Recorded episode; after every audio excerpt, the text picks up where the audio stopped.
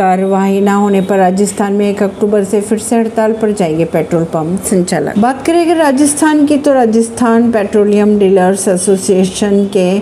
अध्यक्ष के अनुसार अगर राज्य सरकार उनकी मांगों पर कार्रवाई नहीं करती तो पेट्रोल पंप संचालक एक अक्टूबर को सुबह छह बजे से शाम छह बजे तक रहेंगे हड़ताल पर अगर कार्रवाई नहीं की गई तो पेट्रोल पंप संचालक दो अक्टूबर से